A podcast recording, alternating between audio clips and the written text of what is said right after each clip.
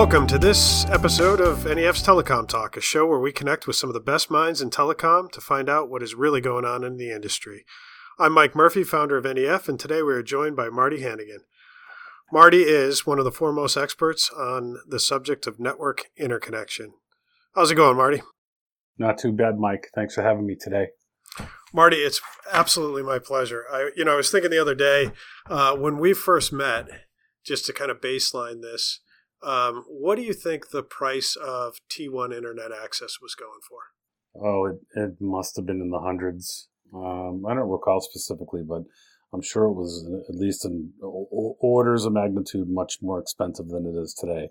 Uh, yeah, so the the at that point in time, which was probably you know late, actually mid '90s probably, uh, was about five thousand dollars a month for a 1.5 meg wow. internet connection. So fast forward to today, and we'll talk a little bit about your background here, Marty, and you'll do a much better job, I think, um, you know, going through that than I will. But uh, what do you think the buy rate is that you expect to see on internet bandwidth? You mean the cost per megabit? Yeah. The whole industry signs deluges of NDAs, but I can I can talk in ranges. But I think that you see the small the small kind of tiers and the large tiers, and there's really no middle. You're either you either pay a lot or you don't, and a lot these days is fifty cents, and I think from there it scales down. And when you talk about you know hyperscalers and cloud, those are the those are the ones that really are, are driving the market in terms of uh, you know the volumetrics, and I think yeah, I think you see you know, fairly and substantially significant south of fifty cents. Yeah, which you know, it's it's one of those things where we always kind of question where's the bottom as you start to look at you know some of the scale, and even to you know to smaller, which is gigabit, you know, is is in that fifty cent range, which you know is is anyways a big difference from where we started yeah. back in in 1995. So so Marty, if you wouldn't mind, walk through your background a little bit. I mean, we've we've you know worked together in a number of different places, but talk a little bit about some of the places you've been. Sure. I started in the 80s. Uh, I was with Bose Corporation, and my first real exposure to the internet, I ran uh, the NSFNET connection there. Uh, Bose had contracts with the government and um, uh, the method of communications on some of the more advanced projects, especially DARPA and some of the NASA projects that Bose worked on back then, uh, was the NSFNET. Um, at the same time, I was part of a group at MIT that spun up a special interest group that was teaching people how to use uh, text-based email, uh, which sounds kind of funny these days, but it's true. Uh, everything was done on the command line, and there were no visuals. There were visuals. There were no images, no web pages, no anything. Um, from there, I went straight into the internet business, and I've worked in the internet business ever since, and worked at Level Three Communications for a number of years. One of the largest, if not the largest, uh, network in the world. Uh, I worked for a, an Icelandic data center company bringing high compute and different services and products uh, to Iceland and taking advantage of their their green energy. And uh, currently, I'm with an Amazon company called Twitch, where I'm manager of interconnection and I trailblazing to some extent OTT. Fantastic. And so, you know, I guess if we can start back with, you know, this all started on the internet side. The internet gets commercialized you know, and you mentioned DARPANET and, and some of the, the precursors to the commercial internet. The first establishment of the, the internet had two major inter-exchange points, MAE, MAE East and MAE West. Correct. I guess t- talk a little bit about the progression from that point. What drove some of the, you know, the, the progression and kind of where we are today? I mean, those were really commercial exchanges that were ways to make the internet more efficient uh, the companies that were providing internet services at the time were really small and um, they were beholden, uh, you know, and no surprise, the infrastructure in the country was built by, uh, you know, the, the Bell operating companies for, for, you know, all intents and purposes. And um, from there, cooperation took hold. The internet has always been about cooperation and providers and, and content networks alike and, and, and even enterprises typically work together to make sure that traffic can be delivered, you know, amongst the networks. And, you know, it grew from that initial cooperation. From there, you saw uh, Equinix take hold. They they also went into the competitive internet exchange business, and provided ways to work around the regional bell op- operating companies, which at that point had, you know, converted themselves or been ordered to convert into, you know, standalone companies. You saw the advance of uh, competitive LECs, uh, like XCOM, another company that we work together at, and you saw internet exchanges, you know, take even more hold there. Again, it was to work work around expensive transit, and and just in case you don't know what an internet exchange is or your audience doesn't, um, an internet exchange is just a switch fabric that um, networks connect to and exchange the routes amongst themselves, the, the path to and from them, so that they can avoid sending some of that traffic destined for each other's networks and typically locally or regionally across that internet exchange and, and save money. Um, and then, you know, as we've kind of moved into today, things have changed substantially. And, you know, even though the internet, the internet is about cooperation, it's also about economics and money matters. Um, you know, you can only cooperate for so long when it becomes unprofitable. Then you know, cooperation kind of changes, and uh, you move on to your next project. Today, um, you know, at least in my opinion, in North America, internet exchanges are becoming less uh, less of the focus. Uh, content networks and eyeball networks, networks that serve end users like Comcast or RCN or others, um, have, for you know, for lack of a better term, smartened up and began to directly interconnect. And with that happening, the need for an exchange becomes less and less. Now, I'm sure there are people that would disagree with me on that. That you know they would prefer that we would all continue to cooperate on internet exchanges. But if I don't need middlemen between myself and where my content is going, the the middle kind of portion of the internet doesn't really offer any value. And you know, from my point of view, that's kind of what's happening in the internet exchange space today.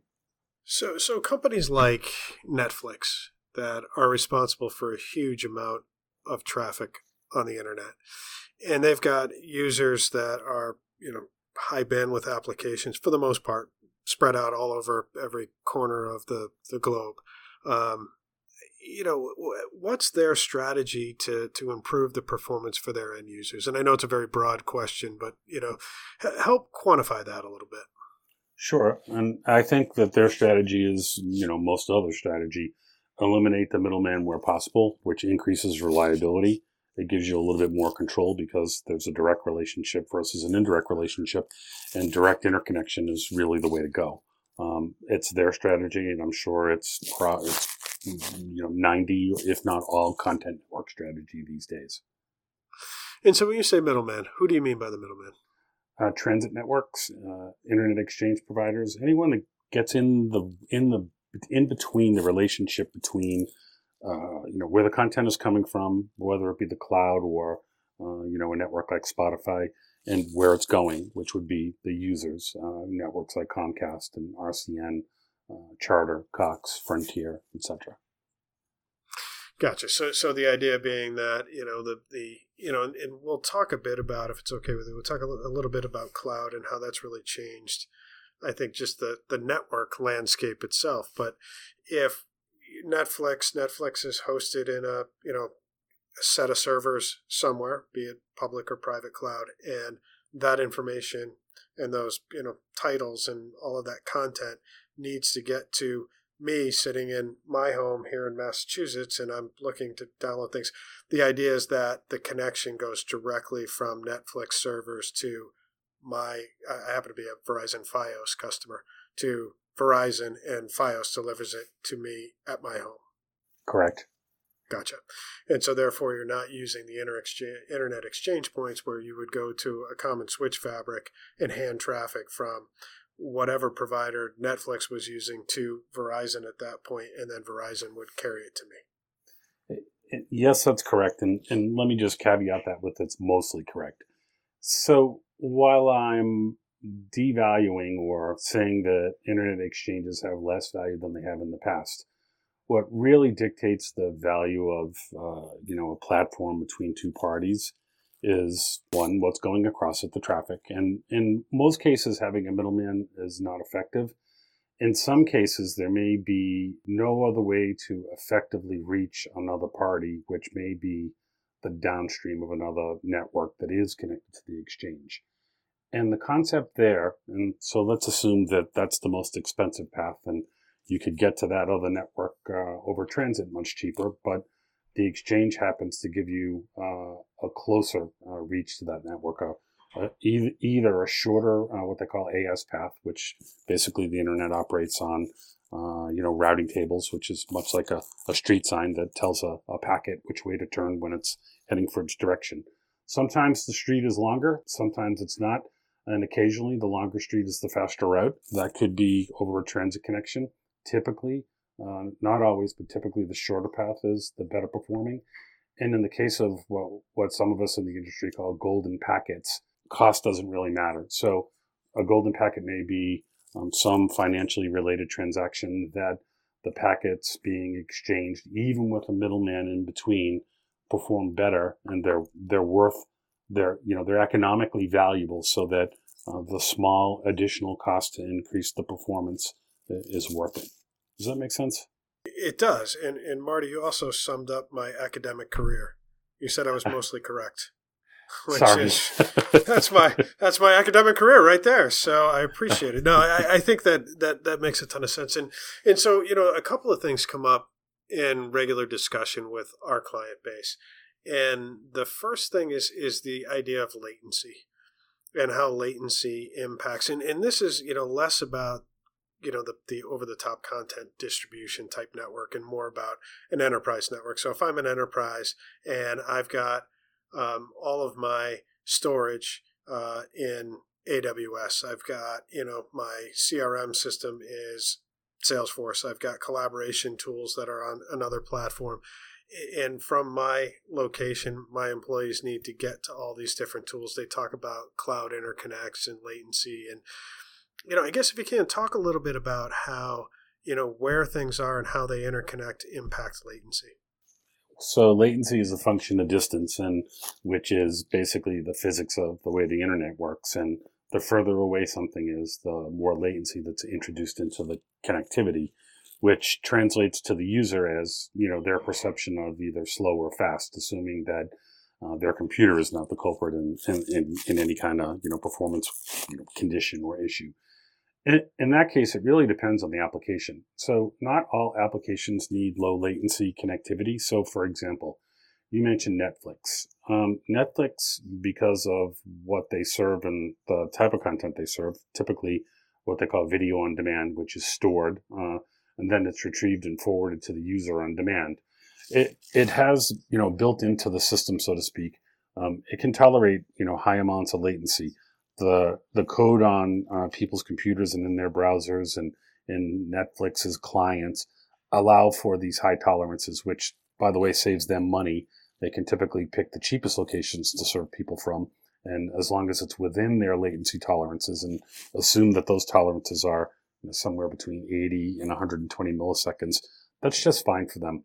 So you're never going to find Netflix, for example, clamoring to you know, get as close to the user as humanly possible. Um, you will find them trying to be centrally located in, in a metropolitan area where the interconnect costs are as low as possible and where they would much prefer to directly interconnect with other networks. And you'll also find that, you know, many other content type networks with, you know, on demand type, type of content don't necessarily have the zero millisecond application. I don't know where that is. Um, I'm waiting for someone to explain to me um, who needs that.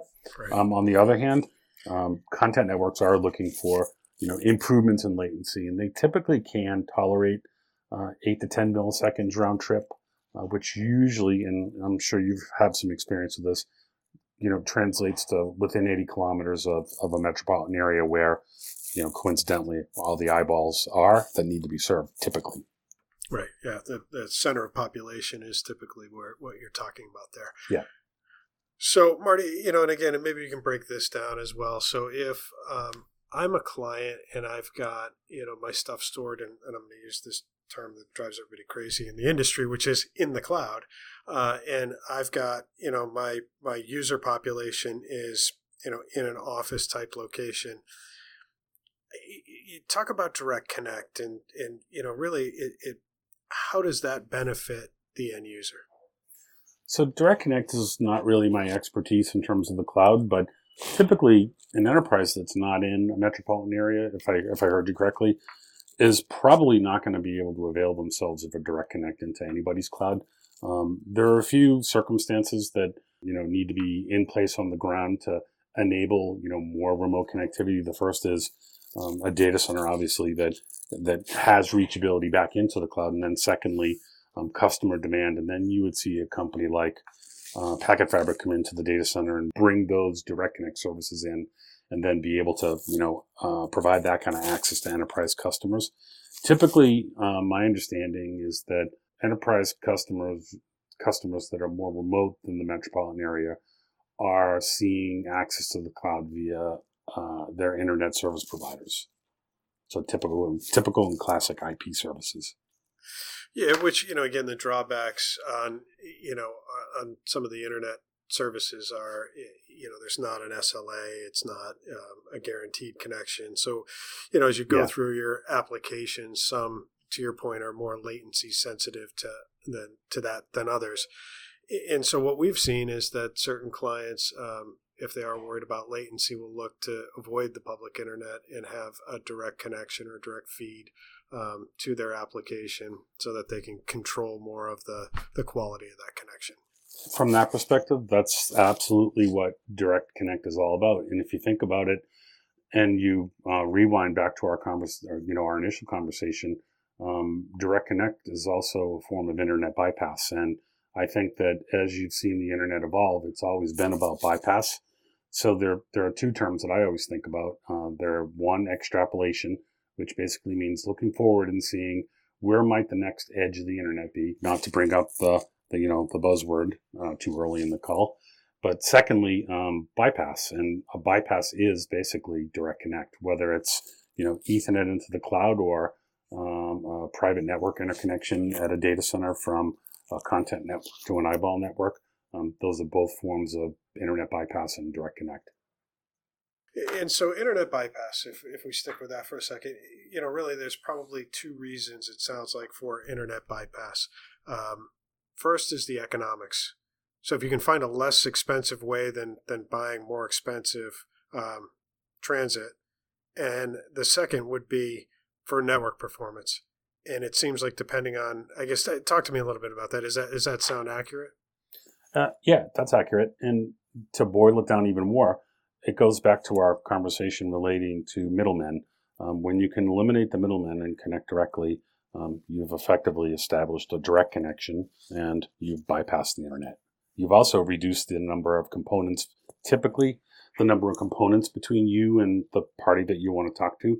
So there may be less routers, there may be less switches, there may be less interconnections themselves. Typically, um, you need you know an interconnection from yourself to a panel to the internet exchange point or to the you know the internet service provider. Then the service provider has uh, cross connects from you to their equipment to other ports, and all these things come with both a performance cost and, and a reliability cost. And the more equipment you can remove from the equation, the more reliable or the faster you increase your reliability.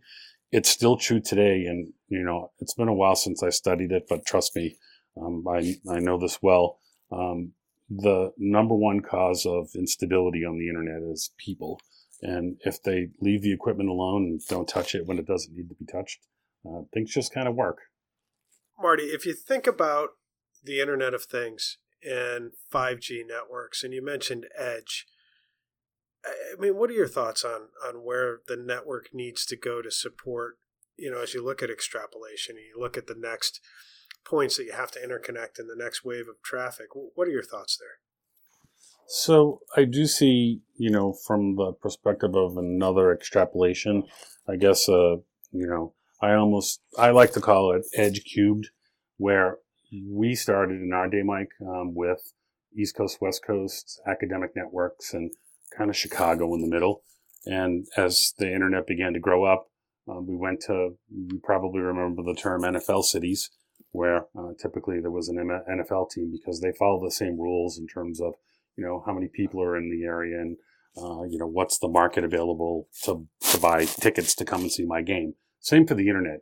But now that the cities are um, for all intents and purposes pretty full i mean if you look around boston uh, there are lesser and lesser cranes there's lesser and lesser space to stand up towers and you've pretty you've you know pretty well packed the city you're also seeing you know and i think the term from my my my time at mit center for real estate is uh, polymorphic population movement. And that's a fancy term to describe millennials and, and what's happening there. Um, for as an example, um, I've been in in the market for a new house, and um, I've been shocked that uh, not one of these houses I've looked at recently have a bookcase. They've all been refurbished, and uh, finally yesterday, uh, uh, an agent told me they don't have a bookcase because they don't read books. They they they only own electronic books, and they're marketing for the millennials. And so it's a stretch for someone you know my age to say think like, wow, no one has any books. Um, this is the effect of the millennial, and the same thing's happening in the internet business. And they're coming in from, I guess, you know, the rural areas and whatnot, and convert converging on cities, and not only you know as well-established metropolitan areas like New York and Chicago and Dallas, but Boston. Um, I think uh, a few more examples would be Charlottesville, um, Jacksonville, Florida, Tampa, uh, and you're starting to see a lot of these cities you know, increase rapidly. And when you talk about small percentages of population increase, they're really exponential as they go along because they're compounding year over year. And if you get, you know, something like a three to four percent population increase that, uh, you know, is predicted predicted out over a longer term, you can rapidly increase from 800,000 to, you know, 1.2 million in, in less than a, in less than the span of a decade. And, and I think that, you know, as we watch the edge progress, I think what we're seeing, and at least from my my front row seat on the internet, um, in you know in general, I think that hyperscalers are going to keep hyperscaling. I don't think that there's any doubt there. I think that to some extent there's some insulation from any kind of economic woes, and maybe you know maybe not all the products that you know many of the cloud folks uh, are selling. And I'm not speaking for any cloud operators whatsoever, but um, I think that if there were any kind of changes in the economy, it only gets better for the cloud for people to, you know, continue to cut costs and, and, you know, get rid of their computer rooms and get rid of their servers and try and save a little bit of money. I think the middle layer, some of the data centers that we see that we call edge now, I expect there to be some consolidation and then edge, you know, I'm still really kind of working out what my vision there is, but I do think you'll see um, some growth, uh, you know, in some of these, you know, smaller, not giant metro areas with populations, you know, closer to a million that because of the need to deliver video and to cut cost of delivering video uh, and other applications, uh, you, you will see some growth there. What that's going to look like and what the business model is going to be, you cannot tell by the current lineup. Uh, I think that it's pretty fuzzy but with 5G coming, and it's not quite here. There's a lot of buzz around 5G. I don't think it's the killer application, at least not yet. Um, I do think though that uh, IoT and mobile edge computing are going to drive things. And, and, when I talk about mobile edge, I don't mean cars. Uh, I do mean autonomy to some extent, but I think cars and self-flying things are, are a little ways off, uh, probably a little longer off than 5G. I think that some of the ethics around those things are going to need to be worked out or continue to be worked out. And I think you're going to see uh, the requirement for some regulation. I mean, you know, if a car has to make a decision that might cost somebody, uh, you know, cost some liability, I think it's going to need to be a little bit clearer uh, as to who's going to assume that liability and, you know, where, where the accountability is going to be as well. So I think that the extrapolation will happen. I think it's going to go outside the metro. I think that there is no, you know, clear killer app, although I think that Mobile Edge Compute is in the lead, and I think there may be a few others there, but I think only time will tell. And uh, um, I'm really looking forward to seeing how this all kind of how this all really does turn out. Yeah, I mean, it's been been interesting as we've seen more, um, you know, even working with large Fortune, you know, 500 type clients they've gone from environments where applications lived in centralized locations to now pushing those applications and a lot of the data close to the relevant work group. So in other words, if one group uses a certain application a lot within their, you know, day-to-day business practice, instead of having that, you know, centralized in New Jersey and the group is in Singapore, they'll move that application closer to Singapore and replicate back on a delta change basis as opposed to trying to feed everything back and forth across the wire. And so as you get into more of these applications, you know, that you, you, mentioned autonomous driving cars, and I agree. I think it's more of a a government governance issue than a technology issue. But once you start to deploy some of these more local bandwidth intensive applications where it feels like a lot of the things that we had done for a period of time were pulling content into areas and now i think we're going to be pushing content around areas or outside areas. Something's got to change and so if you look at that you know paradigm i guess where where do those changes happen? I mean is it more of the local connections and exchange of data locally? Is it more of a regional? I mean what's your thoughts there I think you touched on it with respect to the edge itself. I think, and again, I, I do agree with you on the autonomy and the governance issues. I think that there's a, a lot to work out there. And even then, um, that's so complicated that all of that's going to happen on board. I don't see that um, cars and autonomy are actually going to drive a lot when, when it's here. Those systems will be carried on board. The flying stuff, there'll be some weight concerns. Um, not quite sure how that'll be worked out, but cars will definitely cars are on board today, and I don't see that changing anytime soon. With the rest of it, I mean, I think your Singapore example is good. I think that there's some still some you know technology issues to be worked out. I think there's some enablement to happen. Um, I'm not you know 100% certain myself how that's going to pan out, but I think that uh, I think you were going in the right direction. So here's the, the, the kind of closing question, and, it, and it's a tough one. So work with me on it as we you know kind of suspend some disbelief here. I come to you and I say, Marty, I've got the newest, greatest social media application that is going to generate just a huge amount of content that needs to be distributed all over the place. Um, what's the network of choice? I mean, how are you going to build it? Are you going to base it all in the cloud? Are you going to, you know, regionalize it? You know, and again, it's it's it's a tough question because it's very vague. But you know, give me some thoughts in general on if you were building a network today that's going to look at extrapolation and a lot of these things, these other factors. What would your thoughts be? I mean, so that that is a, a fairly complicated question, but it's easily answerable by a few, you know, sub questions. And I think the first one is, what's your time to market? I mean, if you need to be to market immediately, uh, you know, and you hire me, for example, to be your network advisor, I'm going to tell you to go to Equinix and deploy immediately into the cloud and um, come up to speed as fast as possible and with as much uh, horsepower as you need to get out there, especially if it's you know a killer application. My first question might be, uh, how are you going to make money? Uh, but my my second question would be, you know, what's your time to market? And you know, many of the big businesses have grown up this way. Rush into the data centers that are the most well inter- interconnected, get as well interconnected as possible, um, and then kind of back into you know a cost cutting mode and you know developing your own backbones and things. I mean, Akamai didn't didn't have a backbone until you know a few years ago, and uh, you know, and they grew up in the internet just like that. Rush out to data centers, deploy servers, use the internet as their backbone, and then you know kind of back out of these costs that that you know are proven to be for at that kind of scale uh, a little easier to absorb when you do it yourself.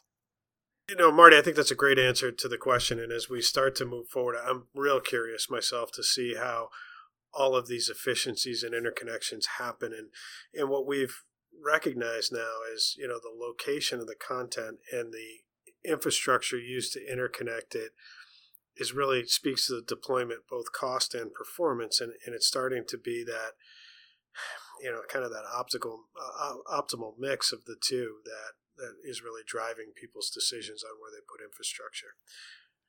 So before we wrap up here, Marty, anything else you know relevant that that you'd like to add to the discussion?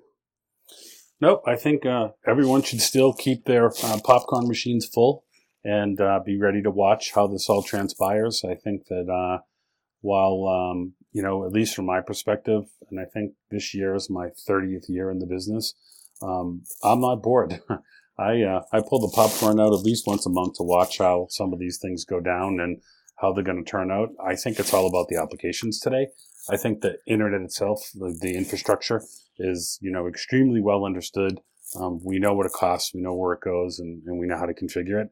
And I think that um, you know demand and applications are really what's making it all unique. I mean, I told you at the beginning of the call that I was teaching people how to use uh, text-based email uh, you know, way back in the 80s. And today, um, I I was talking to a few uh, teenagers, and um, they're not using email at all. They use tools like Instagram and Twitter and direct messaging to to, to connect with each other, and um, they're effectively using applications for everything. So um, it's definitely going to be interesting. It's really awesome to have a, a front row seat on the internet, like uh, like most of us do, and uh, I can't wait. Marty, thanks so much for joining us today. Uh, that's going to do it for this episode of Telecom Talk. I'm Mike Murphy. For more information on today's subject, please visit anyfiber.com.